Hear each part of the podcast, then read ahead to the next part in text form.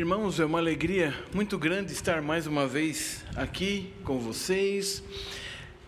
Vocês, a igreja, filha da igreja Semear, temos muitos conhecidos, pelo pouco tempo que eu estou em Brasília, tenho bastante conhecidos aqui, e de qualquer forma estamos em meio ao povo de Deus e queremos transmitir a Sua palavra. Hoje nós vamos ver um texto fora do que vocês estão vendo na série, mas também da palavra de Deus, e assim poderemos ser edificados. Vamos abrir a palavra de Deus em Juízes 3. Nós vamos ler dos versículos de 7 a 11.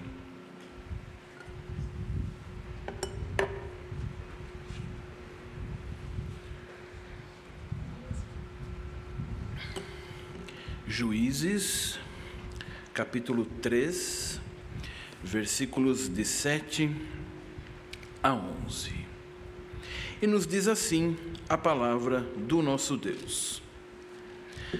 Os filhos de Israel fizeram o que era mal perante o Senhor e se esqueceram do Senhor, seu Deus, e renderam culto aos Baalins e ao poste ídolo. Então a ira do Senhor se acendeu contra Israel e ele os entregou nas mãos de Cusã Risataim, rei da Mesopotâmia. E os filhos de Israel serviram a Cusã Risataim oito anos.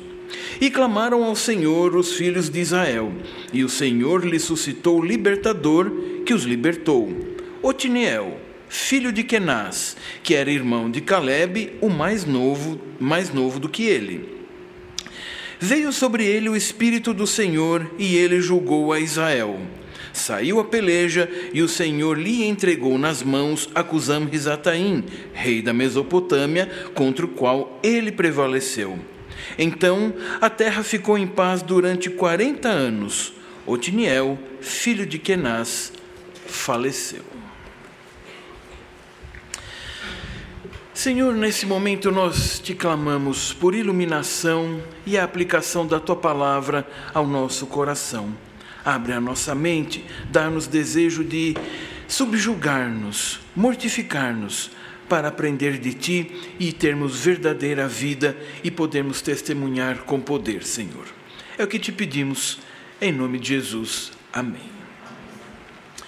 Irmãos, vamos fazer uma brevíssima introdução ao livro de Juízes, apenas para que vocês se lembrem, pois a maioria conhece de fato do que trata o livro dos Juízes, mas eu creio que vale a pena alguns destaques. Por vezes, quando você está lendo o livro de Juízes, se você não olha bem o que você está lendo, você pensa assim: Uau, mas que povo é esse tão ruim? Aí você se lembra que é Israel. E você fica bastante triste. E depois, se você meditar um pouco mais, você fica duplamente triste, porque você sabe que você é Israel. Então você se lembra bem: esse povo louco sou eu mesmo. Irmãos, o livro de Juízes tem essa função mesmo. Ele quer mostrar as loucuras que o homem pode fazer, mesmo os do povo de Deus, mas somente quando se afastam do seu Deus. Não é que há permissão para o povo de Deus agir fazendo loucuras e ser como se fosse louco, como os ímpios que não têm Deus. Não é essa a ideia. Mas basta você se afastar da Escritura, dos preceitos, da lei de Deus, você estará se afastando do próprio ser de Deus e então você começa a cair e a preencher o seu vazio apenas com as suas loucuras. Algo muito significativo em Juízes também não bastasse a maldade que já vemos o povo fazendo, elas ainda acontecem de maneira cíclica. O povo erra, pede socorro, às vezes se arrepende, às vezes não, apenas clama por socorro. Deus vem e o socorre, então as coisas melhoram. E justamente porque as coisas melhoram, novamente se esquecem das coisas de Deus e acham que podem viver suas próprias vidas e novamente caem. Na verdade, a cada bloco de juízes parece dessa forma: Deus vindo ao auxílio e o seu povo caindo. Nem Deus está brincando com seu povo no livro de Juízes, e nem o povo está perdendo a sua salvação, absolutamente. Mas o livro mostra como você é dependente, assim como o povo era totalmente de Deus, não apenas para ser salvo, mas para se manter de maneira correta e agradável a Deus diante dele próprio. Então, com isso em mente, nós podemos compreender um pouco melhor a nossa mensagem de hoje, que se você reparar, logo no primeiro versículo, ou melhor, no versículo 7, o primeiro desse trecho diz: Os filhos de Israel fizeram o que era mal diante do Senhor. É assim que começam muitos dos blocos em Juízes. Mas eu gostaria de começar a mensagem, depois dessa introdução, com uma pergunta. Já viram alguém pedir um, um ato, estar em um ato de socorro, clamar por socorro? Veja, em qualquer situação que alguém clame por socorro, tem muitas coisas implícitas aí. A primeira, e talvez mais significativa, a pessoa está reconhecendo que sozinha ela não consegue salvação, ela não consegue a normalidade da sua vida. Uma segunda coisa implícita: se ela está pedindo, é porque ela entende que tem alguém que possa vir salvá-la. Então, basicamente, essas duas coisas estão sempre presentes em qualquer pedido de socorro. Pode ser um acidente de trânsito, pode ser em uma tragédia que aconteça com alguém, pode ser com alguém levando alguns livros e que começam a cair e não dá para pôr na mesa, alguém fala: "Me ajuda, me ajuda, me ajuda". Não importa a dimensão, pediu socorro, admitiu, direta ou indiretamente, que precisa. Agora, aí é que está o problema. Admitir que precisa, admitir que outro pode ajudar, até não é a parte mais difícil. A parte mais difícil é se há disposição para mudança para não precisar mais de socorro naquela atitude.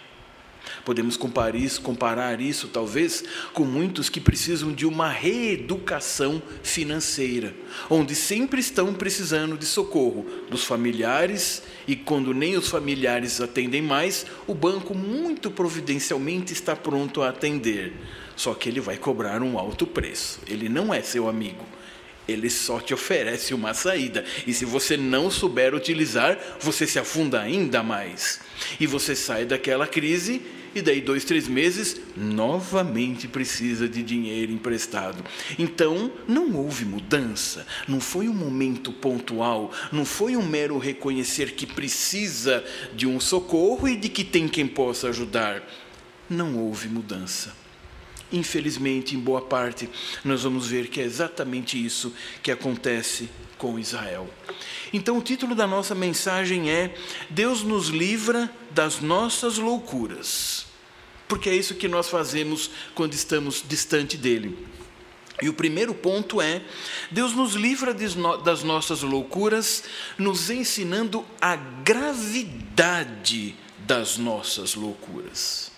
Então, uma das primeiras coisas que Deus faz com o seu povo não é simplesmente socorrê-lo. Ele quer socorrê-lo, mas ele quer ensinar, ele precisa conscientizar. E a melhor maneira de fazer isso é ensinar a gravidade, o peso do que está realmente acontecendo ali. Veja, os filhos de Israel caíram novamente em mais um ciclo de infidelidade e do abandono a Deus. E deve ser notado aqui, especificamente nesse contexto, algo muito importante. Se os ciclos de queda do povo em Israel aconteciam, significa que ora o povo está mais fiel, ora o povo está menos fiel. Ora o povo está mais próximo de Deus, ora ele está mais longe de Deus. Mas o que agrava não é simplesmente o afastamento e essa recorrência, é que todas as vezes que Israel se afasta de Deus, é justamente após o momento de um recém-livramento. É justamente em um momento quando tudo está bem, quando tem bênçãos. Veja, o chamado do povo à fidelidade a Deus é em todas as circunstâncias. Se viessem calamidades, se viessem dificuldades, se viessem perseguição, como ouvimos na oração, na liturgia, ainda assim o povo deveria ser fiel. Mas talvez humanamente falando, pudéssemos dizer: bem, Deus parece que não cuida de Israel, então Israel vai procurar em outro lugar. Bem, parece que Deus não ama tanto Israel assim, então Israel vai procurar alguém que os ame. Estaria errado, mas humanamente falando, pelo menos, talvez teria alguma explicação, ainda que não justificativa.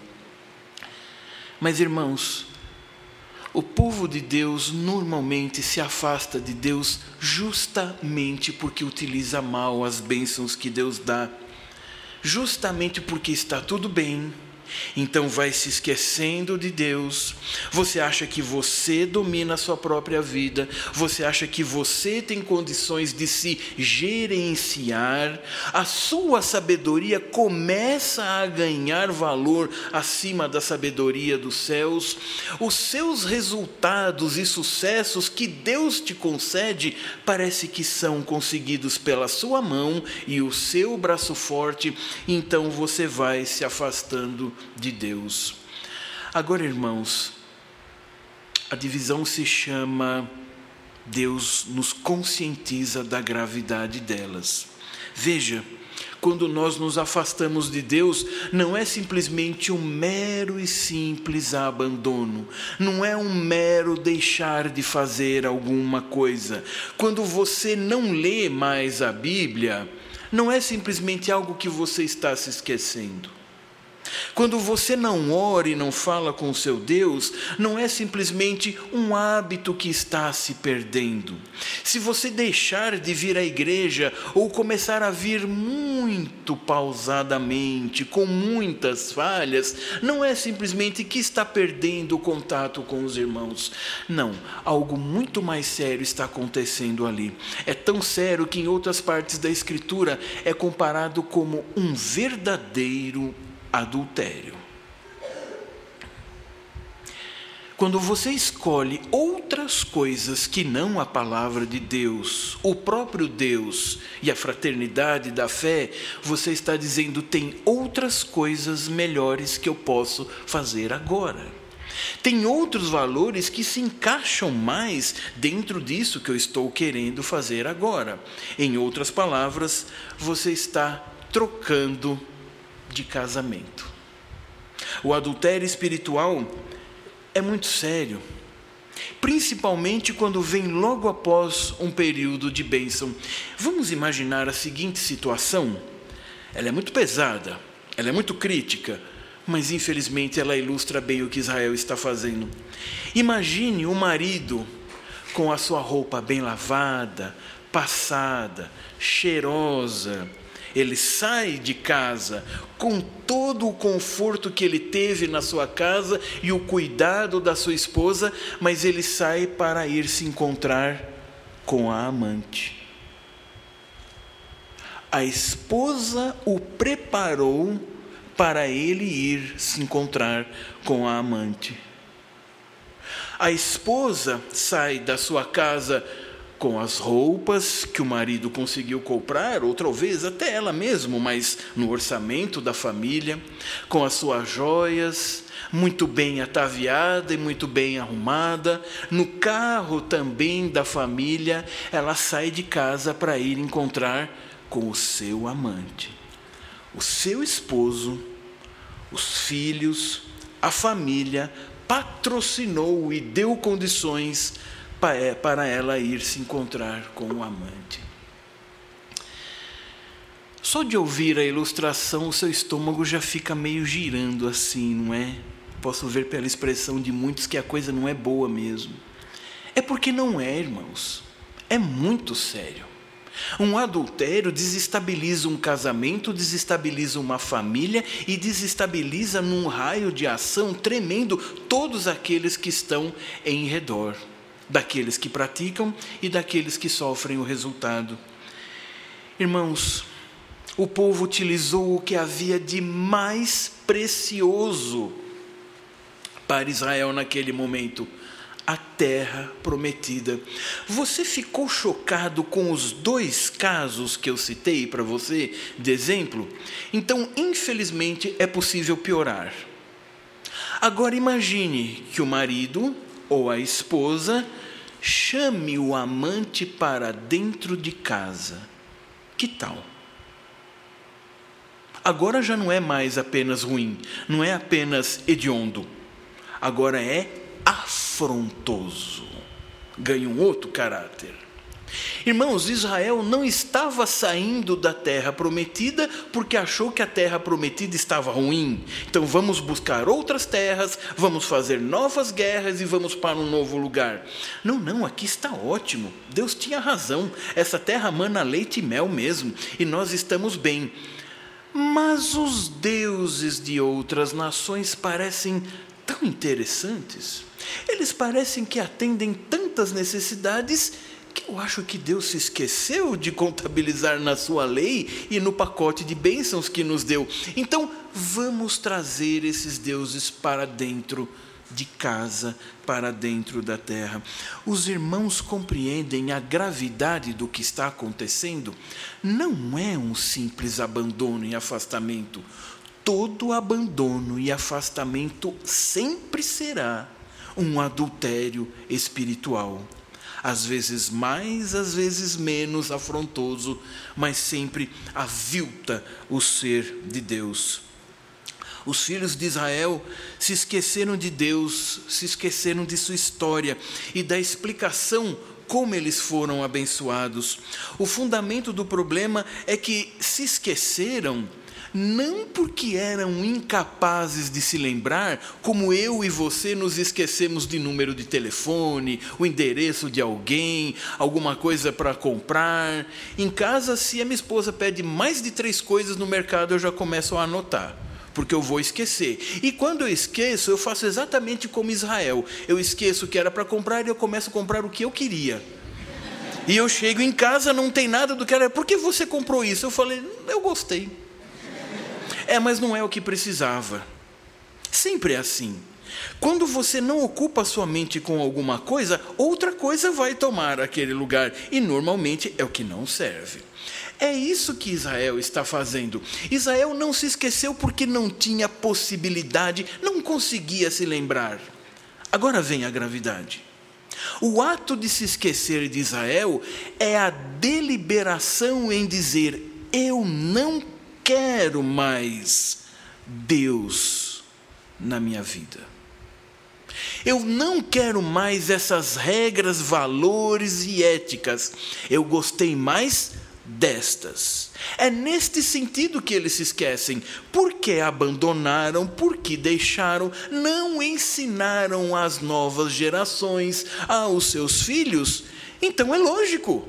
Se não tem nada na sua mente sobre Deus, não há como você se lembrar das coisas dele. Você está preenchendo com outras coisas que, no fundo, no fundo, são só as suas coisas mesmo, com outros nomes e outras formas. Veja, lembremos que o primeiro libertador do povo na história foi Moisés. E Moisés era conhecido como servo do Senhor. Que título maravilhoso, não? Servo do Senhor. E ele é chamado 86 vezes em toda a Escritura, Antigo e Novo Testamento, com esse título. Vem um logo após a vírgula. Moisés, vírgula, servo do Senhor. E agora o povo também está servindo a Deus. Obrigado. Agora o povo também está servindo a um Deus. Você sempre irá servir a alguém ou alguma coisa. Nunca você estará livre de servir, porque só Deus é autossuficiente e não precisa de nada e nem de ninguém. Você precisa. Se você não serve a quem deve, naturalmente, uma hora ou outra, você comerá, começará a servir a quem não deve. Então Israel estava com o mesmo título, um título parecido com o de Moisés, só que não era servo do Senhor. Quando você lê no versículo e prestaram cultos, A ideia não é de ir em uma cerimônia, participar quietinho e ir embora. No trecho anterior, lá na Semear, o reverendo Emílio ilustrou muito bem. Às vezes nós pensamos assim, que adorar a outros deuses é ir lá e dar uma adoradinha, né? E você vai embora, uma coisa cerimoniosa. Não, irmãos, servir a outros deuses não é dar uma adoradinha. Servir a outros deuses é uma mudança na, nos seus valores, é uma mudança nas suas prioridades, é uma mudança no seu próprio ser. Tanto isto é verdade que é exatamente isto que Deus quer de você para Ele. Porque Ele sabe que se não for para Ele, não há um lugar neutro, será para outro. Por isso, a figura do adultério os homens libertos pelo Deus verdadeiro se rendem como uma noiva ao seu noivo. Aliás, essa é a figura do Novo Testamento, só que agora o noivo é Baal. Não é mais o Senhor. E é interessante que o nome, o significado de Baal é Senhor, dono e também marido e esposo. Os irmãos estão percebendo o grau de integração que a adoração envolve? O que você vê externamente, sim, é uma cerimônia, são atos feitos, mas a conexão está no coração. É de fato como em um casamento, seja no civil, seja no religioso, participamos da festa com os noivos mas só os noivos sabem a profundidade do sentimento que cada um tem um pelo outro. É deles, é do coração deles. Nós apenas participamos compartilhando e nos alegrando com eles. Mas está lá no coração o desejo de ficarem juntos. É o que Israel está dizendo para Deus. Nós não queremos mais o Senhor como Senhor. Nós não queremos mais o Senhor como dono. Nós não queremos mais o Senhor como marido e esposo. Nós queremos um outro casamento. E no final do versículo ainda diz o poste ídolo, não é? Esse poste ídolo era nada mais, nada menos do que Astarote, justamente a esposa de Baal. Irmãos, a coisa não está ficando boa. A coisa é bastante grave. Como em tão pouco, pouca história, tão poucos versículos, se consegue errar tanto. Agora eles adoram também a esposa, isto é, o marido e a esposa. O que Israel está dizendo? Nós queremos um outro marido, nós queremos um outro dono. Na verdade, sabe o que nós queremos? Uma outra família Chega de ser doze tribos do Senhor. Chega dessa fraternidade. Isso nós já estamos cansados. Isso depois de todas as vitórias que Deus deu, nunca foram abandonados. Se os irmãos olharem em Juízes e em Josué, Josué vai dizer: nunca nenhuma das promessas do Senhor caiu todas permaneceram em pé e foram cumpridas. Mas Israel está dizendo: nós queremos uma outra família. Não foi difícil a figura do marido ir se encontrar com a amante? Não foi bem difícil a figura da esposa ir se encontrar com o amante? Não foi terrível imaginar trazer um amante para dentro de casa? Bem, você que é pai e mãe, e mesmo você que não é, tente imaginar Imagine que um dia o seu filho faz uma mala Kipling, daquela que você pagou bem caro para ele na escola. Ele vai rechear de roupa que também você comprou quando foi aos Estados Unidos ou pediu para alguém trazer, deixou de comprar alguma coisa para você comprou para ele. Ele vai colocar o seu celular, ele vai colocar o computador dele lá e vai dizer: "Tchau, família. Eu vou morar com o vizinho." Por que, meu filho? Gente, eles são muito mais legais do que vocês. Eles deixam lá os meninos fazer muito mais coisa.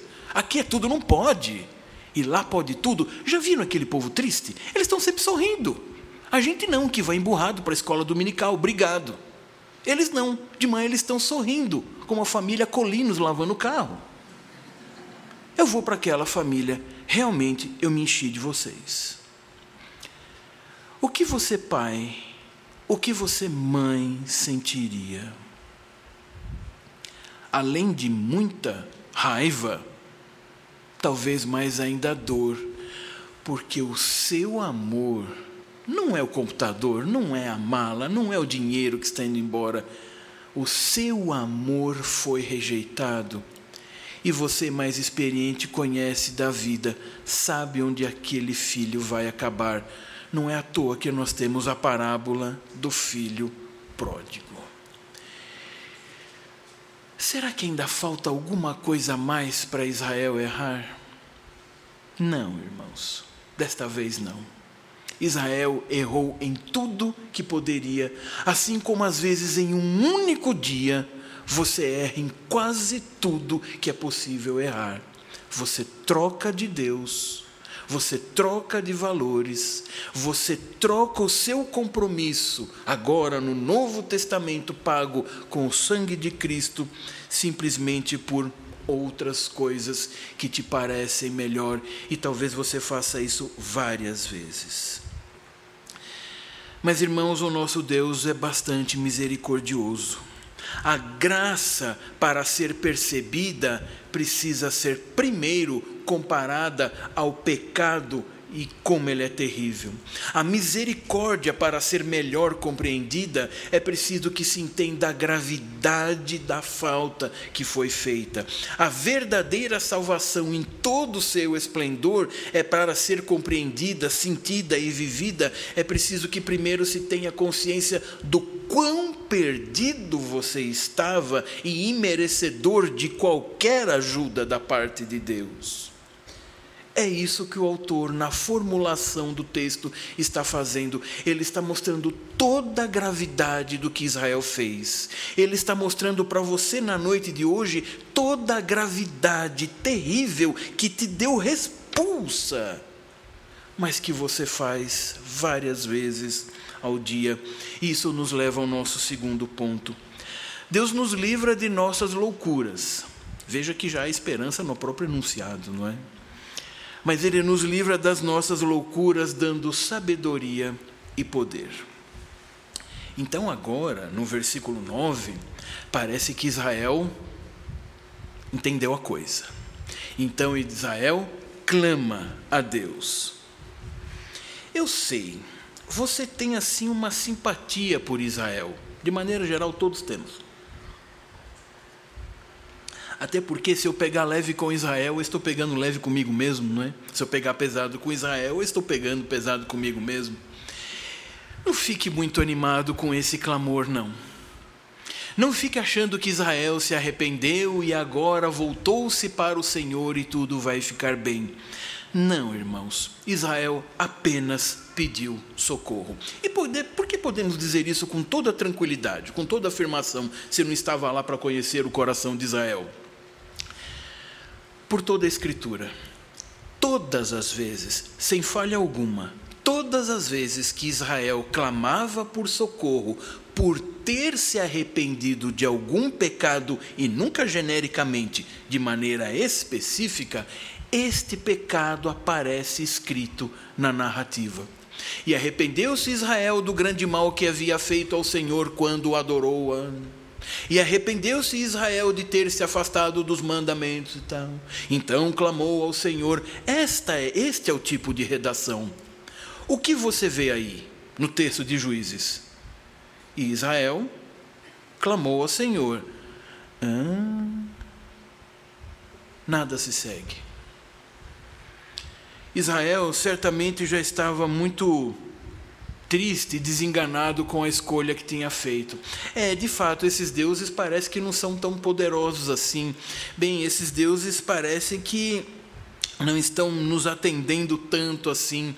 Agora nós caímos na mão e vamos cair na mão de alguém mandado por Deus e vamos sofrer.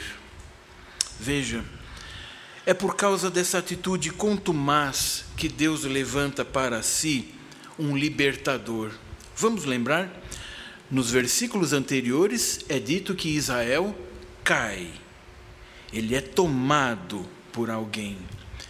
E agora eles estão em sofrimento. E todas as vezes que o sofrimento vem, você quer saída para esse sofrimento. Te parece muito estranho que Israel tenha pedido socorro a Deus sem arrependimento? Veja quantas vezes você tem pedido socorro a Deus, o socorro vem, e veja quantas vezes você tem se arrependido do que fez. Nós somos Israel. Nós temos as atitudes de Israel. Reconhecemos prontamente que não há ninguém acima do Deus poderoso da Escritura, por isso é Ele que clamamos. E quando não precisamos clamar, nós simplesmente seguimos os nossos corações. Agora, algo precisa ficar muito claro nessa passagem em que vai ser levantado um libertador para tirar Israel da mão daquele rei da Mesopotâmia. Talvez você pense assim, mas espere aí.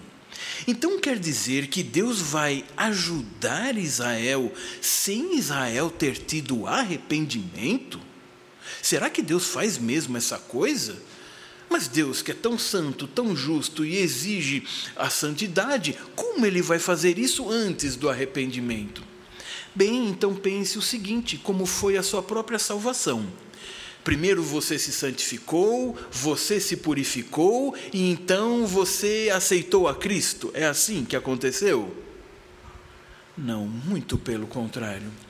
Cristo foi até você quando você estava imerso, morto em suas iniquidades, no lamaçal e num tremedal de lama dos seus pecados, e ele deu a mão e retirou você de lá. É esse o processo. Então aqui, não pense que Deus está agindo com Israel da seguinte forma: Deus vai socorrer Israel apesar do que Israel fez. Não, irmãos. Deus está socorrendo Israel justamente pelo que Israel fez. Porque Israel é dele. E ele não divide Israel com ninguém, mesmo que Israel queira. O texto que lemos na liturgia fala muito da questão da disciplina. E uma das grandes provas de sua salvação, provas externas, é quando você é disciplinado e você permanece, entende que foi um ato de amor de Deus para com você.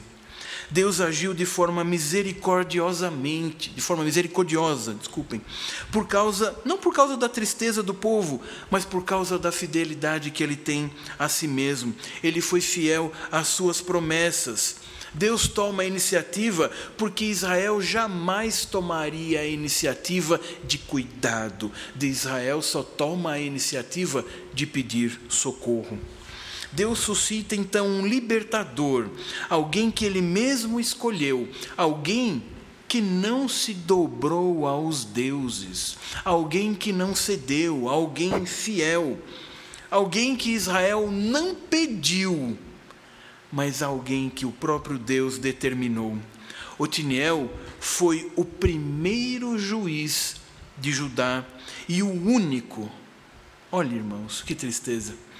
O único a não falhar em nada do que tinha de fazer. Muitos outros juízes apareceram, inclusive o mais famoso, o oposto de Otiniel, Sansão. Tudo que Otiniel fez de certo, Sansão no primeiro momento fez de errado, não obedecendo. Mas Otiniel foi o perfeito juiz, podemos dizer assim. E é muito interessante que na história tenha acontecido somente um mesmo. Porque Otiniel prefigurava de alguma forma o próprio trabalho que Cristo haveria de fazer, o único fiel, onde todos falharam Cristo teve sucesso e conseguiu. E é muito interessante que é dito que Deus suscitou um libertador. Esta palavra suscitar no Antigo Testamento, ela tem um direto equivalente no Novo Testamento. E o equivalente do Novo Testamento é ressurreição. É muito importante isso. O suscitar um libertador é o mesmo equivalente à ressurreição de Cristo. Ele foi morto, mas não permaneceu morto. Ele ressurgiu e conquistou todas as vitórias inabaláveis e que ninguém pode tirar dele e de ninguém a quem ele dá Otiniel foi esse homem que foi erguido e levantado por Deus, sustentado por ele para ser plenamente fiel, não em suas forças, mas no poder do Espírito, como veremos, e então ele conquista o que ninguém de Israel conquistou. Otiniel tinha de ser de Judá, porque foi a, tribo, a primeira tribo a tomar a terra. Tinha de ser de Judá, porque de Judá sairia o rei Davi, que faria a reunião quando o reino uma vez seria dividido. E tinha de ser de Judá, porque muito mais do que Davi, muito mais do que Otiniel, vem o leão de Judá, Cristo, que une não somente o reino, mas une todos, de todos os povos, de todas as nações no seu reino. Otiniel é um dos primeiros homens a receber mais claramente a ação do Espírito. E o Espírito do Senhor veio sobre Otiniel. Este é o ponto de mudança do texto. Agora as coisas vão começar a se acertar. Você ainda está talvez saboreando um pouco o sabor bem ruim e amargo da figura dos adultérios, e do chamado para o amante dentro de casa, e do filho que foi embora de maneira ingrata, isto realmente te abalou? Eu espero que sim, porque é isso que Israel fez. Mas quando o Espírito do Senhor veio, as coisas começaram a mudar. Onde há o Espírito, há a vida, libertação e vitória. É assim desde o Gênesis o Espírito do Senhor pairava sobre a face das águas e dali saiu vida, toda a criação. Onde o Espírito está, a nossa natureza perde, a nossa natureza morre e vem a vida renovada da parte de Deus. Vale lembrar que o nome Otiniel é O Senhor é minha proteção. Não é Otiniel o grande, Otiniel o fiel, Otiniel o sábio, nem mesmo Otiniel o libertador, mas é Deus é minha proteção. Para que Otiniel, apesar de representar Cristo em alguma forma, ele sumisse e quem aparecesse fosse o Deus libertador que colocou Otiniel ali. Oito anos de repressão, oito anos de disciplina, terminados em uma única batalha de uma vez. O que nos leva ao nosso último ponto. Deus nos livra das nossas loucuras, ensinando a gravidade delas, dando sabedoria e poder e também dando paz. O livro de Juízes precisa ser lido com calma e com muita atenção. Toda a Escritura mas o livro de juízes com calma, porque você está cheio de pressupostos, não é? Então Israel clamou ao Senhor, você já logo imagina, se arrependeram. Não. Agora você está feliz e a terra teve paz. Calma, vamos ver como é essa paz. Se no versículo 7 nós temos uma desconformidade com o que Deus havia determinado, agora você começa a ver uma conformidade não pela ação dos homens, mas pela ação do próprio Deus. Então, assim deveria ficar muito claro para o povo de que ele sozinho jamais conseguiria qualquer coisa. Não fosse Deus mantendo e livrando, eles nunca teriam nada. Dessa forma, eles poderiam desfrutar de todas as promessas entregues a Abraão, Isaac, Jacó, confirmadas por Moisés, ratificadas por Josué e agora a libertação de Otiniel. Entretanto, é bom perceber o que o texto diz. Está escrito aí que o povo ficou em paz. É quase que você leu isso, né? Não, foi a terra ficou em paz. É, mas e o povo? Dá uma olhadinha no versículo 12.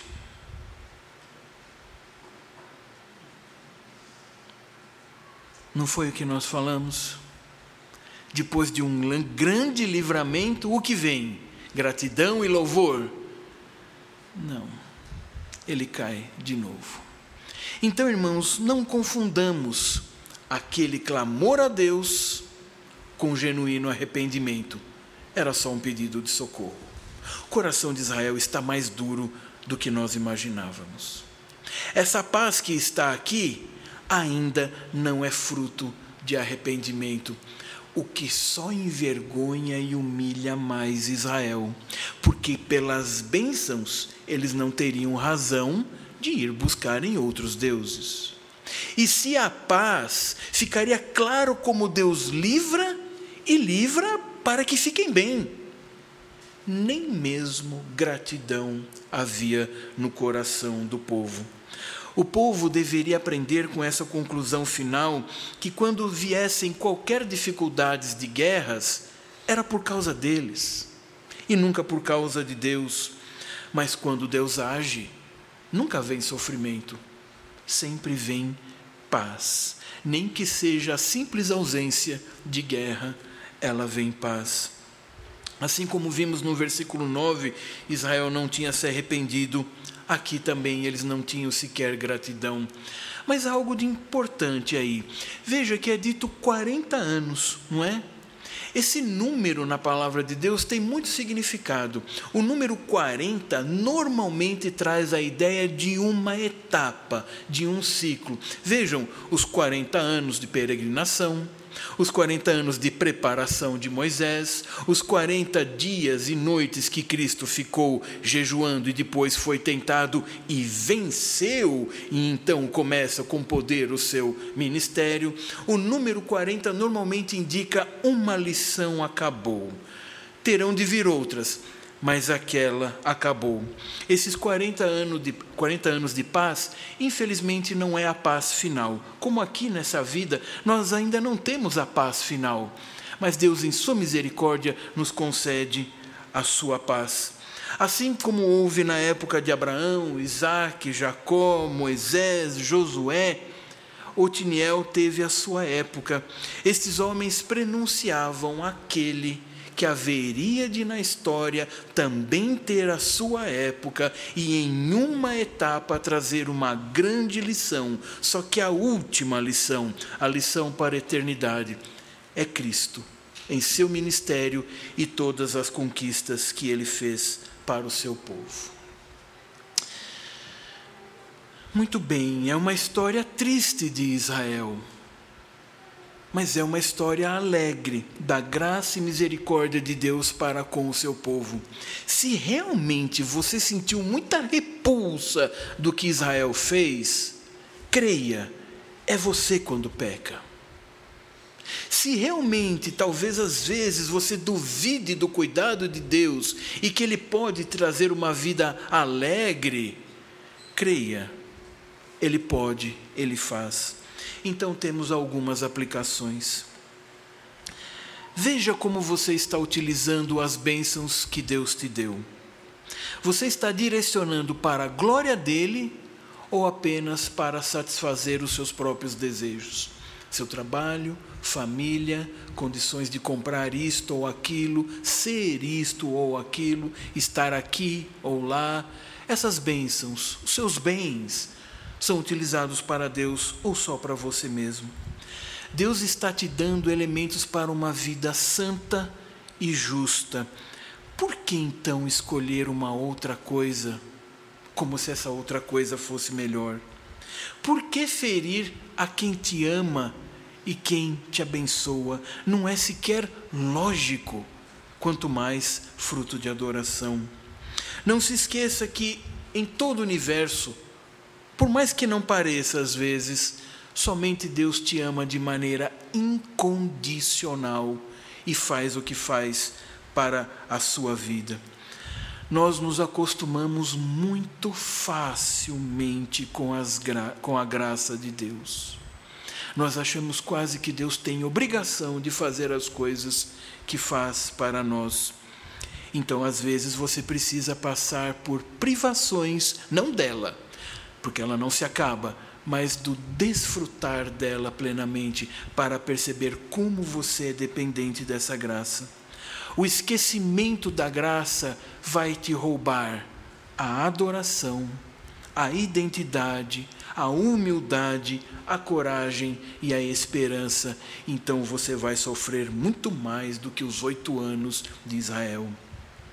Não confunda disciplinas temporais que Deus dá a você com perda da salvação. Não duvide. Aliás, por elas, creia: se Deus age assim comigo, é porque Ele me quer, só que Ele me quer do jeito certo. Deus pagou um alto preço dando seu filho por você, então não barateie essa oferta que Ele te faz.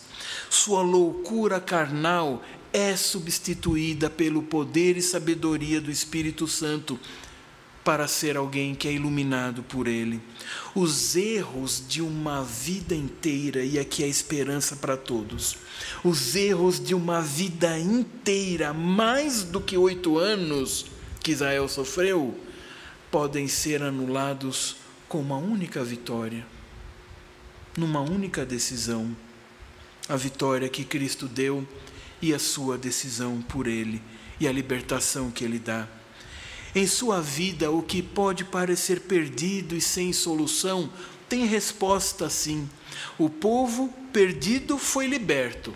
Cristo foi morto e ficou morto por três dias, mas depois ressuscitou para sempre, para a eternidade.